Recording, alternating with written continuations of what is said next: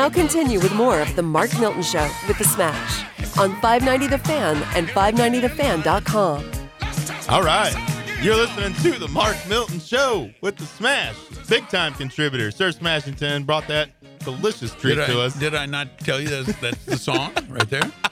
Solly's face. We Solly's called it- cool, we, we man. came up with a new nickname for David Solomon during the break. Yeah, Solly. Solly. Solly gave you like the Yeah. death stare when you uh when you Let me, let me tell you song. what, man. Solly can do that because we have uh, two huge computer screens between me and him.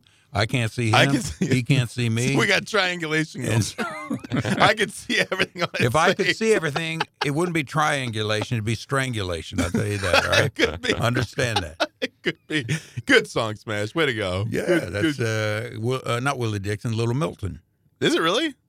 Little Don't Milton? act like you know who Little Milton. I don't. is. Was that his name? That's his The name, singer? Little Milton. Well, yeah. it's a great song, and it ties into what I want to talk about, which this week, I mean, I got like tears in my eyes Yeah. watching David Backes announce, essentially announce his retirement here Yeah. in St. Louis. Darren Pang did an amazing interview after the game, and you know, Backes had a great career here. Um, I don't know if he ever kind of became a superstar like some other Yeah. Blues or Cardinal players did, but I mean, he played for ten years. Yeah. He was a captain for five, so those are pretty good, you know, good credentials. Yeah. Um, sadly, you know, didn't win the Stanley Cup. He, he Right. left via free agency. I think it was 16, right it, before. it was after the Blues went to the conference final in 2016. yeah, he, he, left wanted for that Boston. fifth guaranteed year. Doug Armstrong wouldn't give it, so he signed with Smartly, Boston. Doug Oh, yeah. Armstrong smartly let him go because he basically, I mean, he was like a healthy scratch for Boston. I think maybe even in his first contract year, and then he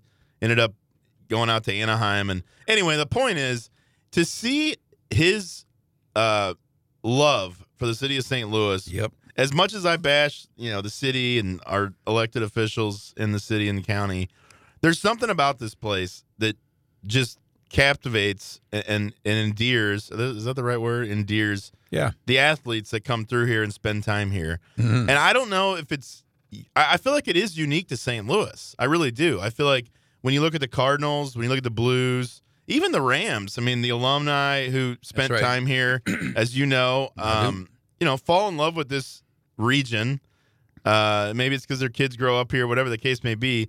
Many end up coming back here, living full time, uh, and just to see Backes and the emotion. I think it was more than just his retirement. It really was. You know, all the emotions came back to him. Oh, very much. And first off, special kudos is deserved for Anaheim Ducks coach Dallas Eakins for giving him the chance to play because Backes has not been a regular in the lineup. Mm-hmm. He's mostly been on the taxi squad, but in the media, I was able to be one of several who were able to catch up with Backes after the game, and it wasn't lost upon David just how significant it was to get the chance not just to kind of have a farewell to get a last game for closure, if this is indeed his last game or was his last game. It last seems game. like it probably is. And But- did you get the Mark Milton Show flag up in there? Well, we still have to get rid of the whole Zoom thing, but it definitely wasn't lost on Backes just how significant it was to be able to do it in St. Louis. Yeah, no, yeah, I it was meant a great. I ton. thought- I think Oh, there's sorry, uh, not a lot of guys get that opportunity, and and it's been well documented. This place means a, a ton to me. Um, you know, I'm I'm grateful certainly to have the stint I had in Boston, and for the Ducks to allow me to you know kind of have a little bit of a swan song here in Anaheim, and it's been uh, just such a blessing to be in Southern California during this pandemic, where my kids and wife can be outside regularly, but. Uh, you know, to be back where it all started and to, you know, be in a building that I spent so many nights honing my craft and doing what I love in a city that I absolutely love. Um, you know, that's if you gave me a blank sheet of paper paper and said, How do you want to end your career? Uh, this might have been second to uh, you know hoisting the Stanley Cup and, and going out in that style. So um, that's not always a reality. So you know this is pretty amazing. That is great stuff. Good work, Dave.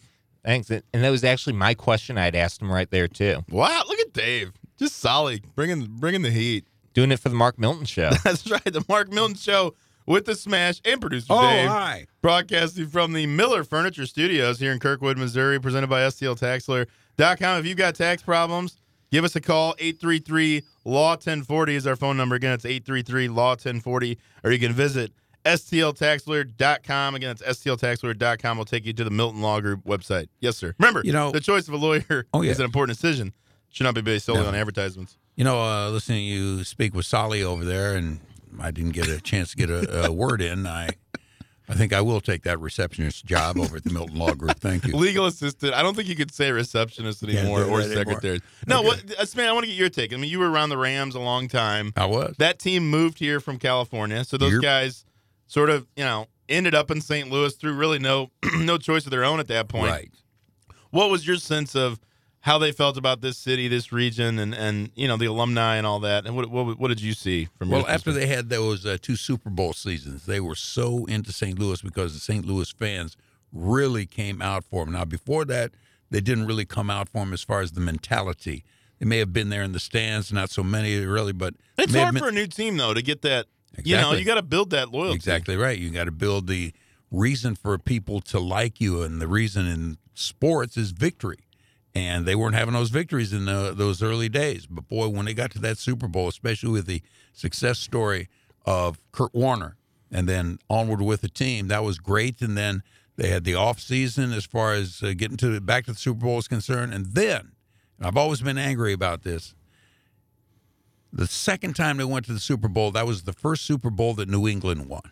And it made me mad because we had come back and we had tied that game. All right.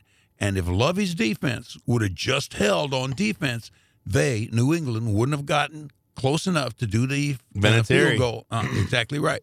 And so there was a good support until the dwindling again to being the Rams team that they were prior to the Super Bowl years. Right. And then after that, it was kind of like it just fade, Well, faded but, out. but I'm talking about the like the players themselves, the guys like. Marshall. Faulk. I mean, they, I mean, they spent a lot of time here after their careers. Um, my understanding. I mean, guys like Torry Holt and Bruce. You know, I, Isaac Bruce. You've, I've seen interviews where you know they still you know they'll give a shout out to St. Louis Yeah. even when they're it's kind of BS. They'll get called back for alu- you know alumni events with the LA Rams, but St. Louis really Right. was their their home. I think Bruce was Isaac Bruce was one of the few players that you know was on those Super Bowl teams that was with the LA Rams. right on.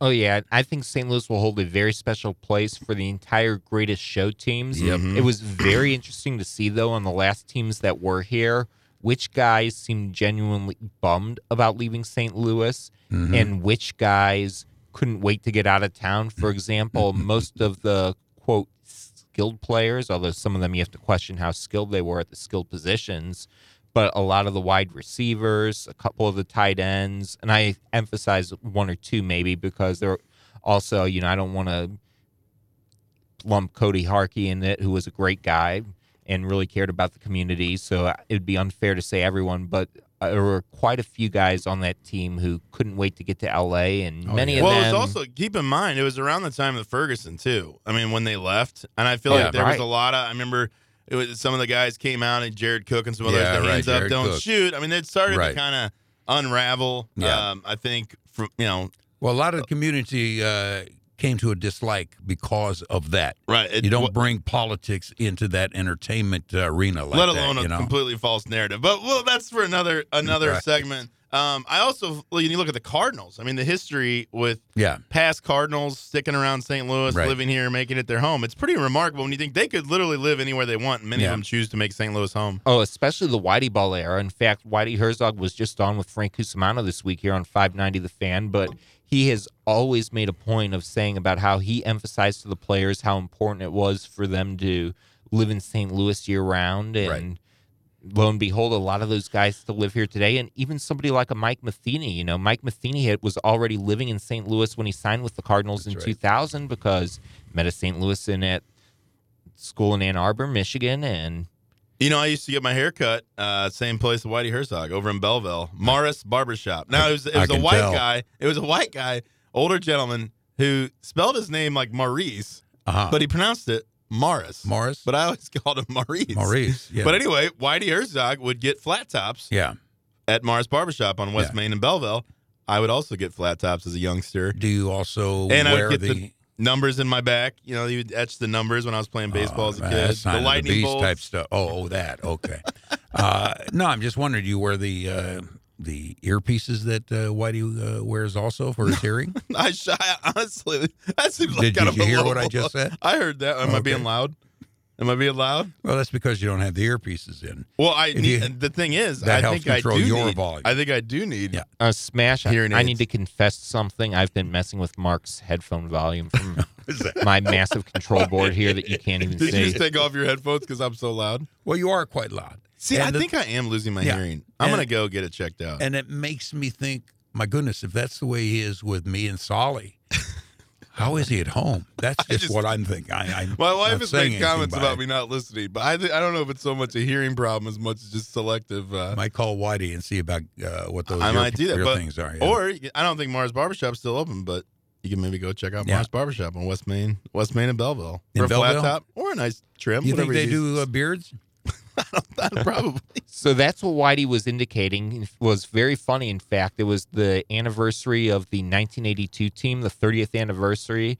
And I asked Whitey pretty much a softball question because, you know, or working in sports radio, we like to hear actualities from the people who are actually involved. So I asked him a softball of the roster manipulation when he took over, not just as manager, as general manager. And he goes, Yeah, I traded out 15 guys for 10, but you already know that. Now go get a haircut. because there were no cameras by that point, so he wasn't afraid to show his true colors. I'm sorry. I thought you were going to say he made a reference to Mars Barbershop, but he he would always he would go there for his haircuts, and Yeah, Mars did all kinds of Well, that gear was an there. indirect reference. Yeah, no, it's, it was. It was yeah. close. Who, who cut your hair now? Um, who cuts yours? Oh, you don't have any hair. Sorry. Oh, ouch. Um, I have a Are you using a Flowbee or, or what's your what's your deal? I there, need to get some You need a work Flowbee. done. I'm gonna get some some work done. I think You need a We need to get a Hans Wiemann sponsorship. No, you need a Flowbee. what is that? It's like a vacuum cleaner on your head, and you just roll it over your hair, and it sucks up I gotta the do hair. something. I'm losing volume. I'm losing losing. You are losing, volume. I know. That makes you look more uh, legal. Yeah, it makes you look older. This is you know that means because why? sometimes people say when I tell people I'm 35 years old, like, oh my Yeah. god, you look like you're Yeah. 50. righto. But I also wear you know pleated gabardines, so not many 35 year olds wear a nice pleated pant. I don't even have good fashion sense, and I know I you love don't a wear, good- don't wear pleats anymore. I look good, love a good pleated pant. But no, in all seriousness, I I really Are just they to, to wrap this up. I mean, it really is a testament to this region that so many athletes, entertainers make St. Yourself, I mean, you're not from St. Louis, and you came here as part of a career move, and you Yes. stayed, and you love St. Louis. I do love St. Louis. That's why I came back to St. Louis. That's right. It's a I great. lived in Phoenix for three years. I love Phoenix, but St. Louis was the call. It's a great place. Yep. All right, you're listening to the Mark Milton Show with the Smash, broadcasting from the Miller Furniture Studios, presented by STL Tax Lawyer.com. We'll be right back in a second.